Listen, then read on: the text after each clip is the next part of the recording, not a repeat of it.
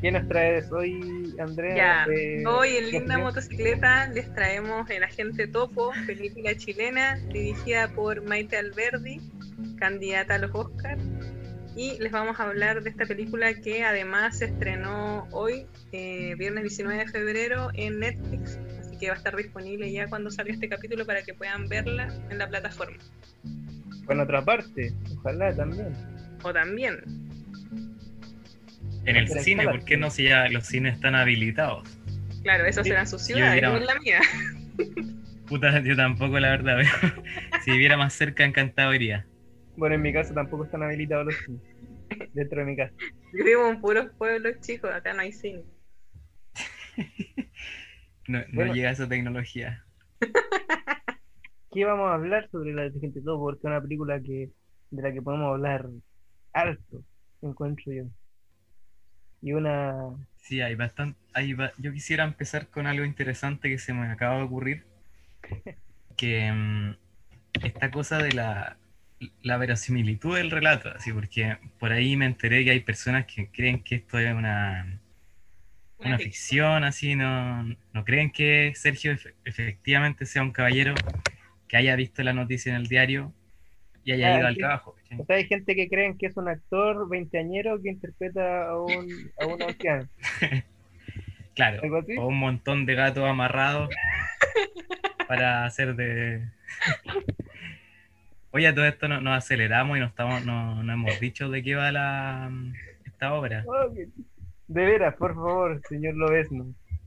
Esta es una mm, película documental que se trata de un, agente que contrata a un caballero mayor de edad para que se infiltre en un asilo y pueda ver cómo es la atención que hay ahí, porque este detective privado lo contrata a una persona que mm, su mamá está en este asilo y quiere ver cómo, cómo es el lugar.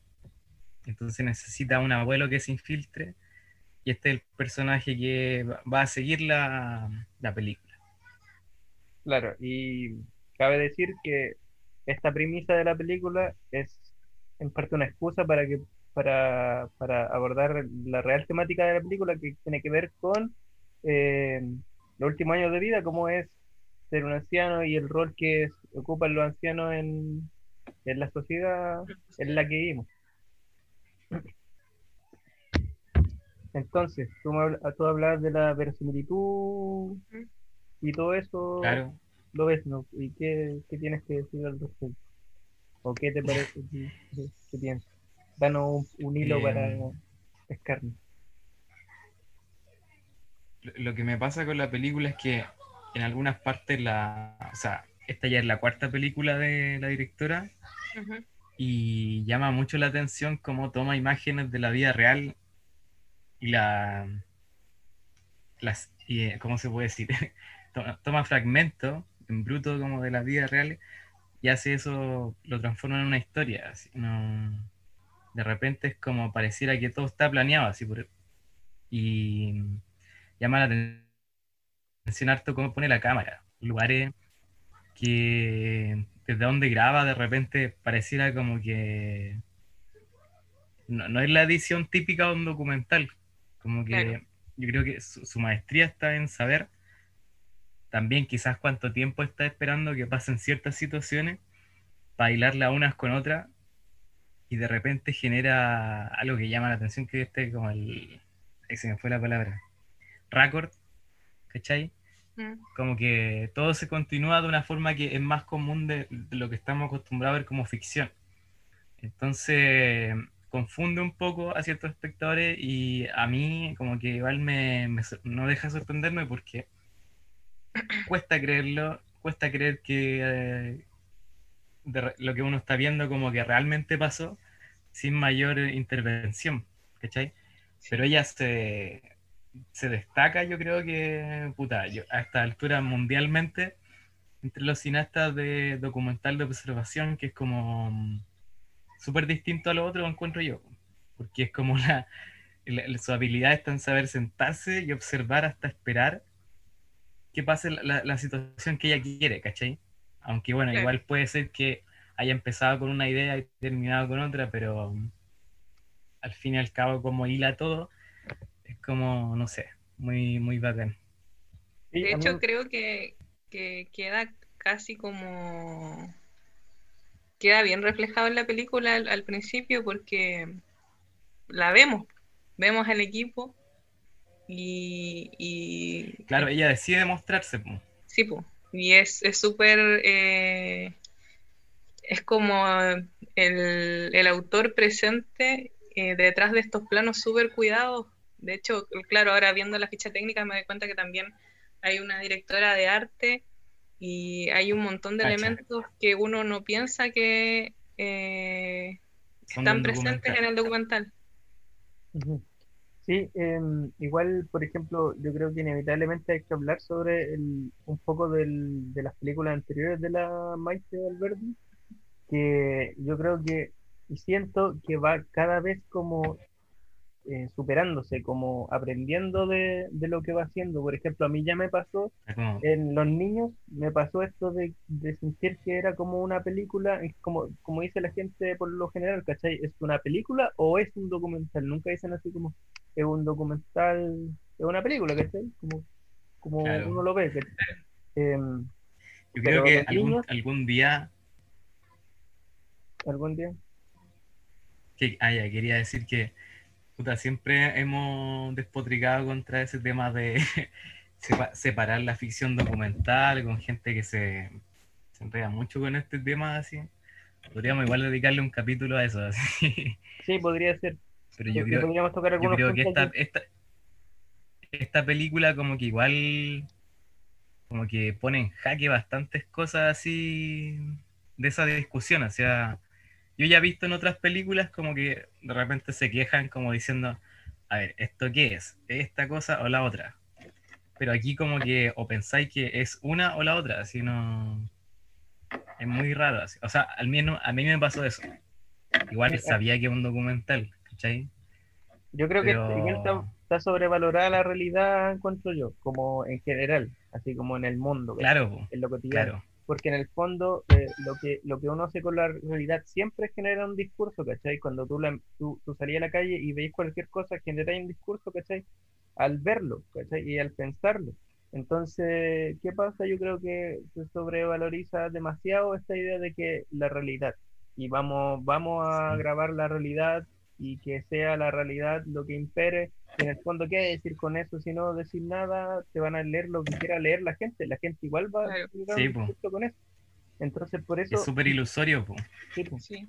Y por ejemplo, la Maite decía en alguna entrevista, eh, yo eh, eh, juego con, con la temporalidad, por ejemplo, de, o sea, estoy parafraseándola obviamente, pero la temporalidad de la de lo que grabo, como que obviamente no siempre lo que grabo ocurrió antes, ¿cachai? Por ejemplo, puede que lo, el final de la película, en el- la línea narrativa de la película, haya pasado al principio de lo que grabó, puede haber sido como el primer día de rodaje, y, y ese va a ser el final de la película. Claro.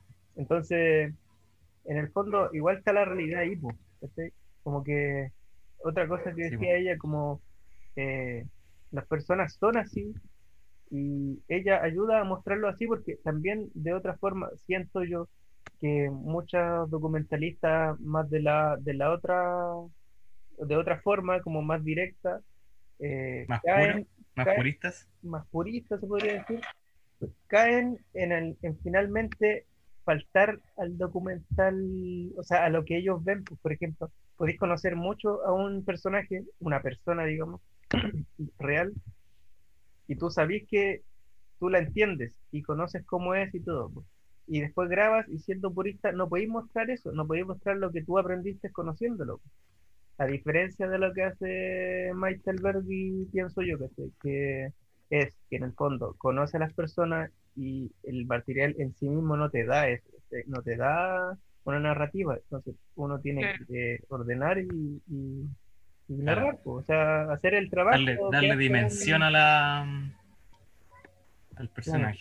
Sí, yo creo que eso es lo que es como su gran fortaleza, que, bueno, igual lo he escuchado de varias gente decirlo, pero se nota que es súper matea y estudia los personajes a fondo, por eso después hay, hay escenas en las que uno dice así como, ¿cómo grabó esto? ¿Cómo, cómo era como si pudiera ver el futuro, ¿cachai? Y tenía las cámaras puestas de tal manera que sabía que eso iba a pasar y, creo que eso es netamente el, compromiso que tiene con sus personajes.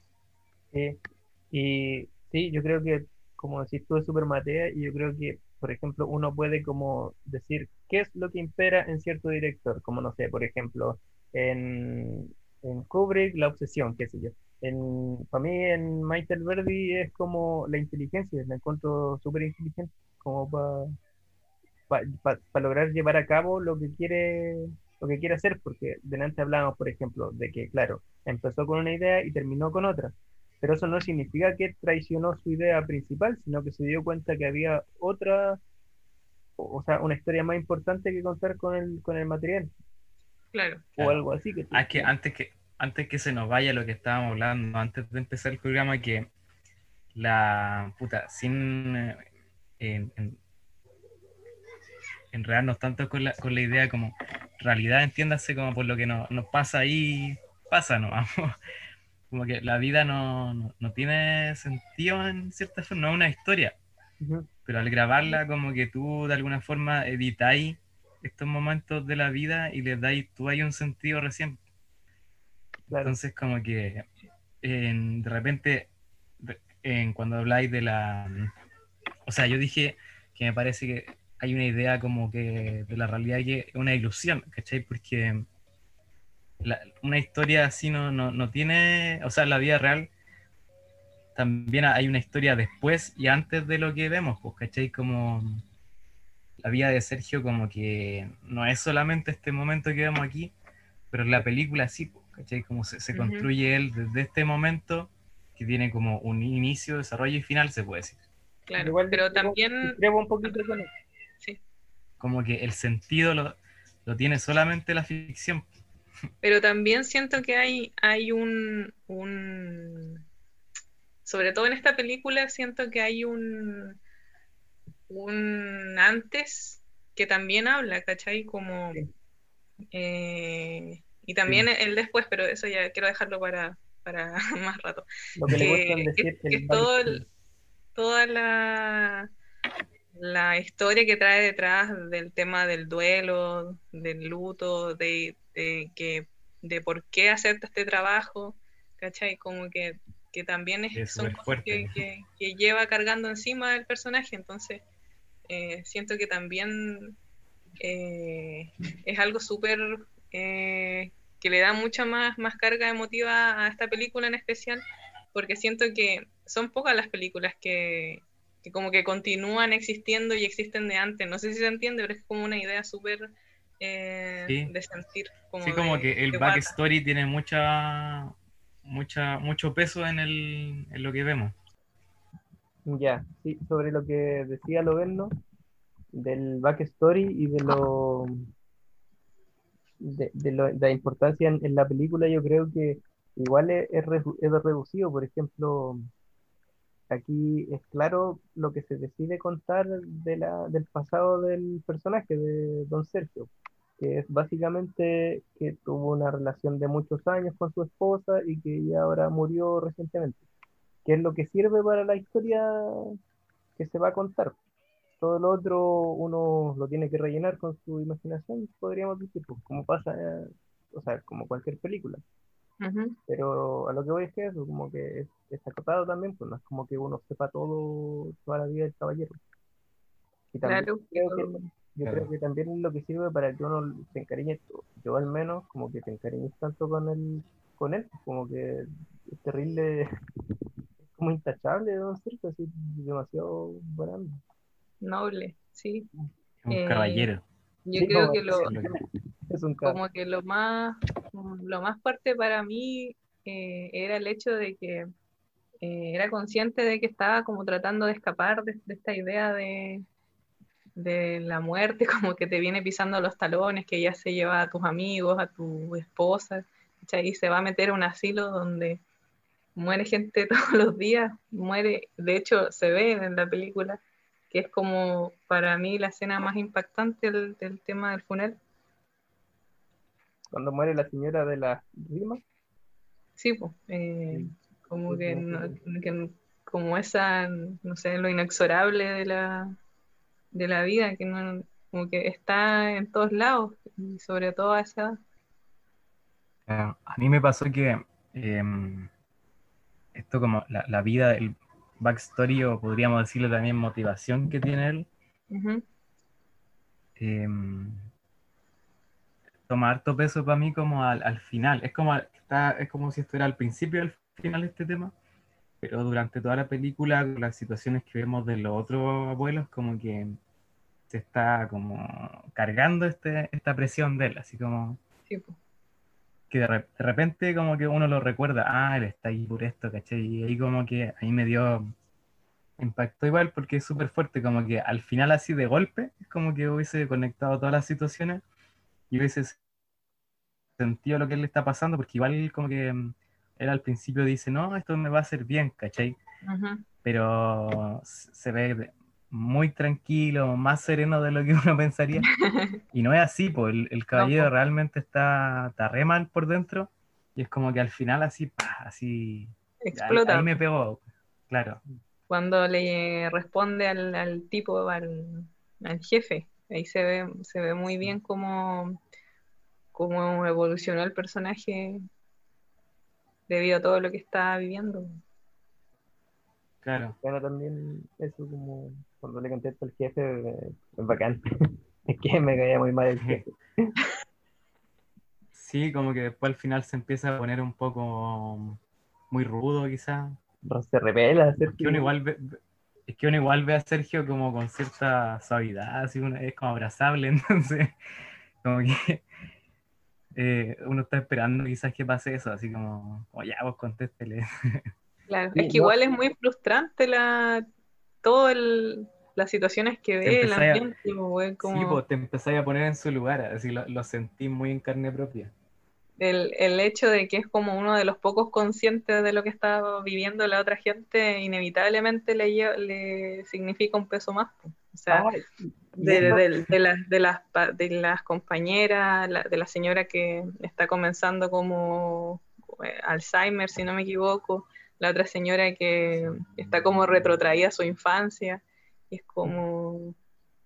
como Pues ¿con sí, ahora la- cuando vi de nuevo como esa, esa señora a la que le mentían, como la- las auxiliares, La Marta, pues, la Marta, la mejor, el mejor personaje. Sí. El personaje más querido de los niños de 31 minutos. Oye, pero si hubiese sido ese el personaje principal, por ejemplo, sería terrible la película. Sería súper oscura igual, no sé. Sí.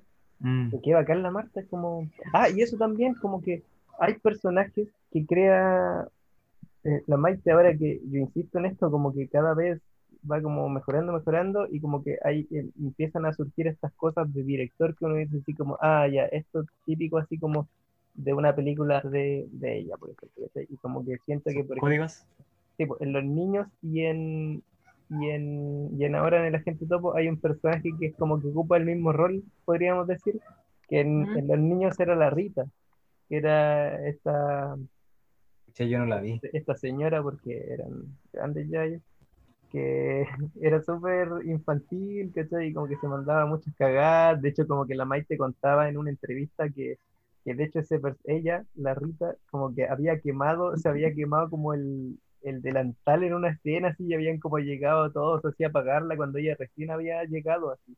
Y obviamente eso no lo pudieron grabar y todo, pues, pero ella sabía que esas cosas iban a seguir pasando, que eso también tiene que ver con sus técnicas de, de dirección, que ella sabía por la investigación que hizo, o sea, lo que significa estar ahí viviendo prácticamente con ella, que tanto tiempo, ella sabía que esos tipos de cosas iban a volver a pasar. Entonces, obviamente la Rita se robaba como pedazos de chocolate y siempre estaba haciendo como lecera, y era súper infantil. Y la Marta acá ocupa como la misma función, podríamos decir, aunque no es que sean los mismos personajes, obviamente, ni que sea, ni que sea un cliché ni nada, son como los arquetipos de, que ocupa para ponerlos en cada película. Porque la Marta, la, Ma- la Claro. Marta igual era como un escape cómico en cierta, o sea, a pesar de que era súper rígido lo que le pasaba, pues, o sea, como que, que, que de hecho es como la típica abuelita que uno piensa de los de los asilos, abuelita, como que me cargando le dicen los abuelitos. Pero típico que uno ¿Y pasa cómo le decís? los viejos por los ancianos. Abuela. ¿Cómo le decía tu abuela? Anciana le digo a veces, pues. Es que me carga el eufemismo, así como me carga esa palabra de tercera persona. edad. Las personas de, cuando dicen como Le dice adulto persona mayor, de la tercera edad. No, a- tercera edad puede ser, pero adulto mayor lo encuentro un eufemismo tan absurdo, así como. Como que ¿qué le decís? Material Puta, para yo, yo antes cementerio. ocupé esa. Pero yo le digo. esa denominación. Sí, oye, es como, es como que, que la palabra anciano tiene, tiene, está sucia, tiene caca. ¿no? Abelardo, Abelardo creo que, que no, no te apegas a, a tu apodo. No eres nada tierno. Es que me parece súper absurdo. Es como, en el fondo, decir que anciano es como una palabra de mierda, así como que no tiene Pero tú estás suponiendo anciano. que uno ve esas palabras de esa forma. Pero Sí, es que, po. ¿por qué no las, no, pues porque no las dicen, pues le tienen miedo, dicen el adulto mayor, ¿cachai? Como, ¿por qué? ¿Qué eufemismo más absurdo? Yo creo que a ti no te llegó pues, la si no, un campaña del. Mega. Es como Yo lo creo que a ti no te llegó la campaña del Mega, Abelardo. No, no creo, no creo que campaña. Pero es como lo mismo cuando dicen eh, el tránsito lento, pero no más de tránsito lento, es como, está ahí estético, weón, ¿Por qué, ¿para qué le ponéis más palabras? Así como a todo el mundo le pasa. No, Bastián, es que lo que pasa, lo viejo es tu forma de verlos. No, pero no encontráis que mm, adulto mayor es como súper absurdo. No, Pero sí, la verdad es que no. hay niños, hay adolescentes, hay adultos y hay viejos. Y Pero Sí, viene, de como- esta, viene de esta Es weá un de- término de querer- científico para referirse a un rango etario. un Viene de esta cuestión de querer darle un giro a, la- a- como una nueva visión, si se Ya, quiere, oye, a ese grupo Podríamos etario. darle un O sea, que giro a esto adultos- y hablar de algo más relevante. O sea que los adultos Claro. son, son menores. Como que mi perro no se calla, por ejemplo. Cállate. Hay adultos que son como niños. Adultos menores. De hecho, se achican y se ponen porfiados. Y llaman a la mamá, pues. Lo acabamos de ver. Ay, qué triste. Claro. Sí. Oye, eso de lo. de eso la, también quería hablar. De la comedia en las películas de la Maite, es muy bueno. Ya, Ya, ¿quién habla habla, primero? Andrea. Ah, ya. No, yo quería hablar Habla, de. chica afición. eh, yo quería hablar de eh, la construcción de los personajes ausentes, que también movilizan la acción, como eh, la hija de la señora a la que debe ir a investigar, Ah, claro. Sí, y los hijos de las personas que no van a ver a los a los a sus ancianos, po, como el caso de esta señora que, que también está muy bien construido, eh, porque nos hace dudar si, si, si realmente, si se está olvidando, si la fueron a ver o no, y finalmente descubrimos tristemente que efectivamente no la iban a ver. Sí. sí, pues uno dice, ¿cómo es la cosa? Quieren que le, me están pidiendo a alguien que investigue la situación y no la va a ver, así como no. Lo que dice Sergio, po, que es súper bacán. po. Ah, y eso, perdón. Perdón la culpa, po. Perdón, que, que yo delante iba a hacer un alcance con lo que decía Loberno de don Sergio y cuando le responda al jefe, etcétera, etcétera, que creo que ahí está la, la- lo que decía Maite, que era como que en realidad ella no, ella realmente se agarraba de la realidad para contar y que la realidad estaba ahí y era que, por ejemplo, la historia misma, que al final termina siendo la película, es esa conclusión que llega Sergio, que uno puede decir, ya quizás la impulsaron como cinematográficamente, pero en el fondo eso es porque se siente cuando habla con el jefe, que en el fondo él piensa, ya, pero aquí, ¿qué es lo importante? La, ton- esta cosa de la investigación o, o lo que realmente sucede, que es como el abandono, o sea, no sé si decir el abandono yo, yo no antes, pero eso de como lo que significa ser viejo, que es estar como en un asilo y estar como sin tu familia, etcétera. Ah, Claro, o sea, sí depende de la interpretación de cada uno, creo yo, pero creo que queda bastante claro que eh, algunos personajes los fueron a tirar allá, ¿cachai? Sí, por la Marta, por ejemplo. Pero claro, yo no soy tan crítico con la, con, la otra parte. No sé, mi relación con, con, con la vejez no es tan amigable, ¿cachai? Yo no creo en eso, en, en el cliché de la abuelita simpática y querible, ¿cachai? Como que yo no, yo no, a empezar a revelar trauma. no, no, no, no, simplemente no, yo simplemente no lo romantizo tanto. Si tengo una buena abuela, de hecho ahora estoy en, en su casa, y, y como que me dejó en su casa para, para quedarme aquí, eh, pero, pero no, no romantizo la, la vejez, como que son todos buenos, no, patraña. No, para nada, pues. La Eh, gente ahí gente. tenemos una vieja que que todavía no muere por ahí también, a nivel país. Pero lo que voy yo es que hay una, hay una, eh, no sé, bueno, quizás como un rollo personal, pero mm, y tal vez súper ilusorio también de nuevo, pero eh, me parece súper triste como, o indigno quizás como el morir de esa manera. No sé, es indigno, porque, o sea, de hecho queda claro O que sea, me, me refiero, me refiero específicamente, no, no, no, al, no al tema de, de- ya del abandono y la cuestión quizás es como da para otro tema, pero Ujú. me refiero a- a- al caso de estas señoras cuando entraba, que igual era una imagen súper fuerte cuando entraba a la pieza y estaban estas señoras como sí. quejándose Sí, terrible. y, y no, no, y como que no había nada más que hacer, Sí. ¿cachai? Como, Sí, pero mira, por ejemplo, eh, esto también tiene que ver con lo que hablamos de la realidad y cómo, cómo uno lee la realidad, porque, por ejemplo, hay una cosa que es como in- inescapable de la película, o innegable, perdón, de la película, que es el sentir de, lo, de las personas que viven ahí, que es lo que es, se traduce en el final de la película, que es lo que hablábamos de Sergio, se da cuenta de que ahí lo que importa es que los vayan a ver, etcétera. Entonces, por ejemplo, toda mi crítica, lo que yo puedo pensar por mi visión de la vejez y no romantizarla, etcétera, no deja, no, no hace, des- no desacredita eso, ¿cachai? Porque es una realidad para ellos. Eso es Claro. lo que sienten. Entonces, eso es lo que yo valoro mucho, No lo podéis negar. entre otras cosas. Sí, pues, porque es, es la verdad para ellos, independiente de que algunas quizás se lo merezcan o qué sé yo. No sé si alguien se lo merece, se lo puede llegar a merecer, pero, pero- pero independiente de eso, de todo lo que uno puede pensar, eh, es una realidad, pues, está ahí. Sí, no lo podéis negar. sí, Eso. nada. Sí. Llegamos al final.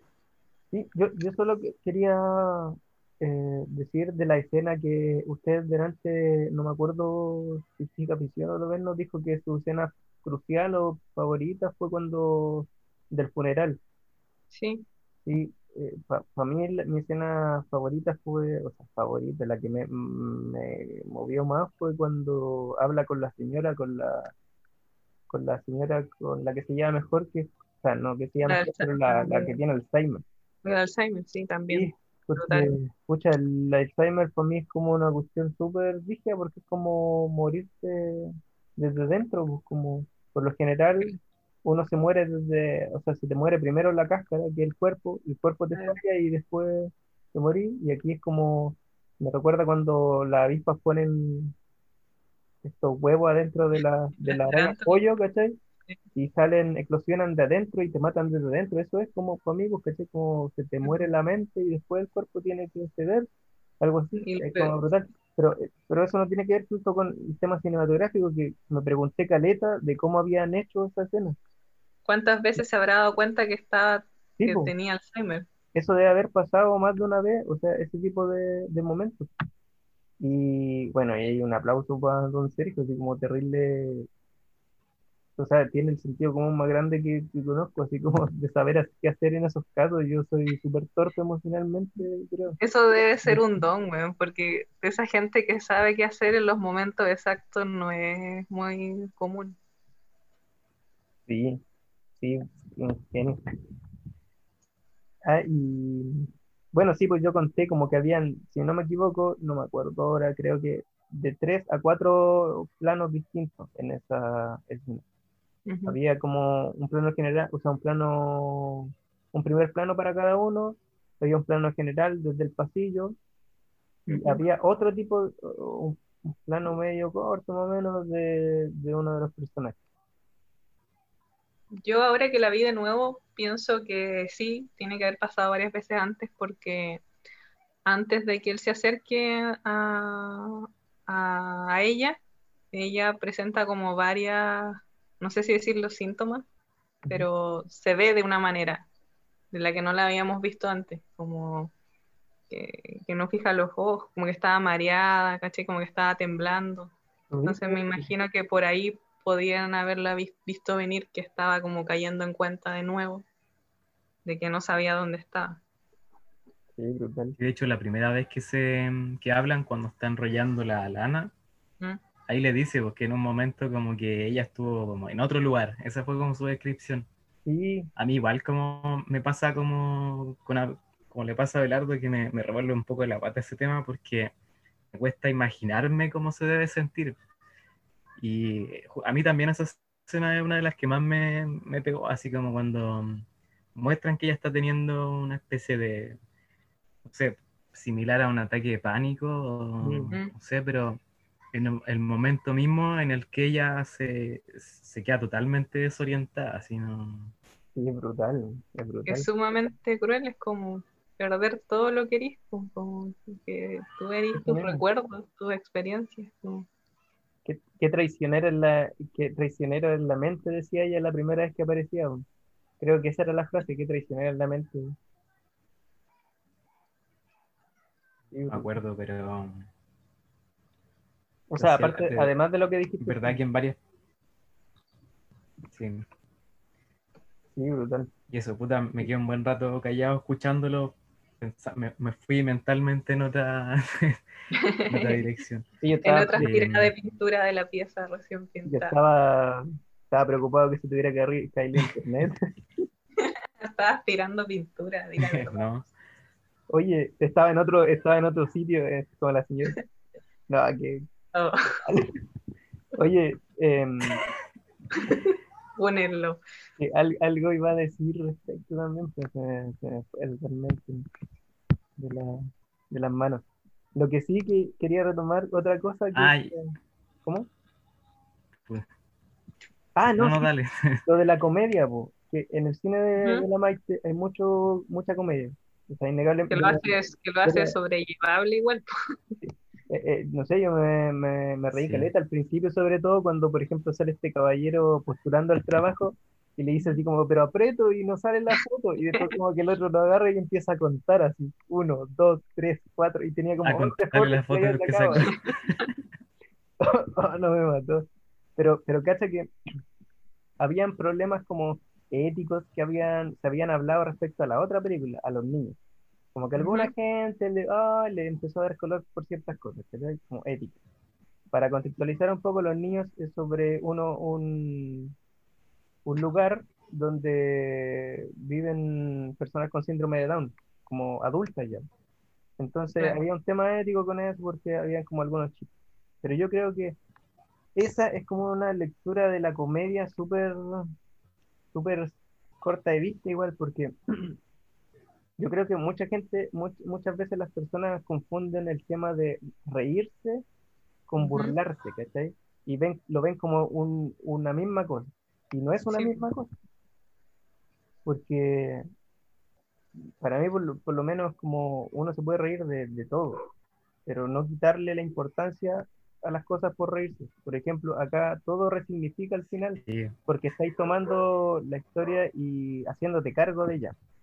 No sé si me explico. Hacien- que, que esto me recuerda mucho a algo que yo pensé respecto a Bastardo sin Gloria y Jojo Rabbit, que, que, que tiene mucho que ver. Como para mí, por ejemplo, Jojo Rabbit, a pesar de que no es de mis favoritas ni nada, es alguien que te hace, te hace responsable de lo que está hablando, a diferencia de Tarantino muchas veces. Pero eso es harina de otros costales y creo que lo tomemos en algún momento de la vida. Pero, mm, eh, pero lo, lo mencionaste y no, no explicaste nada. no, pero es que, es que eso estoy, estoy tratando de explicar, que hay que hacerse cargo de lo que uno está hablando y así te podéis dar el lujo de reírte de lo, de lo que queráis. Por ejemplo, eh, o sea, no, no me, no, no creo que sea necesario una ni la otra. Y me estoy me enredando un Tú montón. querías, de- pero- tú querías decir que una, ¿Cómo? Una ¿Cómo? cosa es reírse de, de una persona cualquiera tropezándose y otra cosa es reírse de un abuelo tropezándose. No, no, yo digo que te puedes reír de las dos, pero no necesariamente eso tiene que significar burla. Entiendes. Claro, es Porque- que también no reírte de una de esa situación quizá es un poco condescendiente desde tu No, punto de vista. No, no ni siquiera, eh, bueno, puede darse, pero no, no es lo que apunto ahora. Yo apunto a que, por ejemplo, la, la historia que tratan estas películas, que los niños y también esta de la gente topo, eh, puede reírse de, de- de las situaciones porque son chistosas, son, ¿para qué? Sí, es innegablemente chistoso. Y no por eso uno está burlándose de los personajes ni nada. Y eso lo demuestra muy bien la película porque en el fondo te habla de algo súper profundo. Y termináis entendiendo, obviamente entendiendo que, que la película en sí entiende la situación. Y por la cómo la película en sí trata a los personajes. Sí, po, porque los trata como personas. Sí, ahí Sí, tiene razón lo que dice Loberno, como sería condescendiente, porque no las, no las estaríais tratando como personas. Con, con, con, como decía Boya, con verrugas y con brillos y verrugas, algo así. Como con lo bueno y lo malo. Que por ejemplo la Marta es muy así. La Marta Con final- sus dobleces y hendiduras. Sí. La Marta, eh, no sé, por roba, ¿cachai? Eh, eh, se quiere escapar, tiene su lado Mm. tierno también, pero eh, podríamos decir que es como un desastre, pero es súper querible. Porque Sí, o la señora, la señora que se enamoraba, por así decirlo, del, del protagonista también. Oh, qué desagradable. ¿Por qué? Era adorable. No. No, me carga esa señora así, hostigante. Pero ella supo entender que, que él no quería. Sí, ahí la valoré, y la valoré en realidad. Dije, ah, qué centrada. Y además entendible el personaje también, o sea, está ahí hace 25 años. Oye, era virgen, pues. No sé. Sí, pues lo dice en un momento, pues, y yo quedamos así Mm. como, oh, impactados aquí cuando la vimos. Pero bueno, eso es lo- por lo menos yo eso es lo que tengo que decir sobre, sobre la guerra de. Vietnam. ¿Lo ves, no? ¿Está llorando? ¿Lo ves? No está ahí. Uy, no está, ¿lo ves, no? Se. Nos vamos a una pausa comercial para traer de vuelta vale. ¿lo ves, no? ¿Cerramos, no? Despidemos nomás ya. Ya. Entonces, bueno, llegamos al final de, del programa del día de hoy. Eh, lo ves, no falleció lamentablemente, no pudo con tanta emoción, pero va a estar en el próximo capítulo. Lo vamos a resucitar. Sí. Eh, pero antes de irnos, quería hacer una mención a la montajista del- de la película, que es Carolina Sirayan. Pido perdón si no lo pronuncio bien. eh, porque la misma Maite hacía mención a ella en, en una entrevista, que había tenido harto peso en, en la construcción de la película. Y y no es fácil revisar 30 horas de material. No, bueno, a veces son los montajistas los que saben encontrar como el camino para una historia, a veces donde algunos como directores tal vez se amarran mucho a una idea o se engolosinan mucho con el material, a veces es Eso. bueno escuchar a los montajistas. Cosa que no dijimos en alguna entrevista que pueden revisarlas en YouTube y por ahí busque usted. eh, de, de la Maite, ella hablaba como esta película partió con una idea que tenía ella de hacer un policial. Como quería hacer un policial en documental porque ella no había visto algo así. Y de esa buena idea empezó con esto y terminó siendo algo un poco di- diferente porque se iba a centrar más en el caso, la película, como en el caso policial. Y cambió. Y ha vuelto Max, eh, perdón, ha vuelto Loberno a despedirse con nosotros. Eh, ya, ahí volviste. Ahí volvió, uh, lo resucitamos. A despedir, Max. No, no estoy grabando. Ya No, no importa, yo estoy grabando. Ya, oye, Ya. tenemos poquitos minutos para despedirnos, siete minutos, para que digan qué recomiendan y, y le damos. A las 5, 4, 3, 2, 1, ahora. Empieza tú. Ya, vamos cerrando entonces. Aquí está Loberno de vuelta, ha resucitado. Y por favor, cuéntanos qué, Sí. qué vas a recomendar. Sí, disculpa por el mal internet. Eh, recomiendo, pucha, la última película que vi es bastante macabra, se llama Threads, así como hilos, del año 1984. Se trata de que, puta, en, en medio de la Guerra Fría, como eh, en cada una bomba en, en Inglaterra. Bueno, en, en muchas partes hay bombardeo y lo que, lo que pasa, lo, o sea, lo que vemos pasa en, en, en una parte de Inglaterra y puta, hay como un posapocalipsis nuclear. Y como que la película va de eso, como de las consecuencias de un- una posible guerra nuclear. Ah, buena. Me tincó y no la, no la conocía. Voy a echar un ojo ahí. Sí. Lo ven, no, gracias. por- Muy, muy cruda, muy fuerte, pero una buena película. Vamos a echar un ojo. Muy bien. ¿Ya quién? Eh, ¿yo? Sí, dale.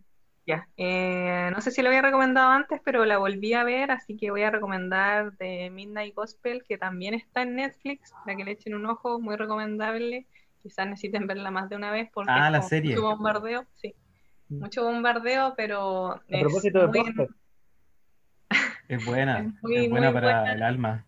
muy buena para el alma, necesaria tal vez en estos tiempos de pandemia y siempre en realidad. Y no he visto nada más porque estaba terminando Shingeki no Kyojin, así que eso. También véanla. no, ¿Qué es eso? no la ven. Cállate Suena tú. como de otro planeta.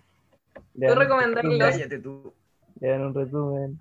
Ya, ya yo voy a recomendar. eh, ah, voy a recomendar Hackten, eh, La Casa, de Thomas Winterberg. Ah, La- no, no la vean, la van a pasar muy mal. Sí, la van a pasar mal, es súper frustrante. eh. Bueno, en este, en esta época de las funaciones creo que es importante verla igual, reverla. Es una película muy, mucho, muy buena que me la repetí el otro día y, y me El mensaje es que no siempre hay que creerle a los niños. Sí, eso, se resume en eso. Bueno, y eso. Bueno, y ahora, ahora, dicho sea de paso, estamos festejando que estamos en Spotify ahora. Eh, vaya a escucharnos allá para que tengamos por lo menos dos reproducciones que nos vean de nosotros. Sí, por favor, porque nosotros no nos escuchamos enteros. Nos da paga. Ya, bueno, y eso. Cambio fuera. Y eso, Cambio gracias, fuera. gracias a todos los que nos escuchan y si les gusta el programa, recomiéndenlo. Nos estamos, chau, chau. Dele a la campanita. nos estamos escuchando, que estén bien, adiós. Adiós. Buenas noches. Los pastores.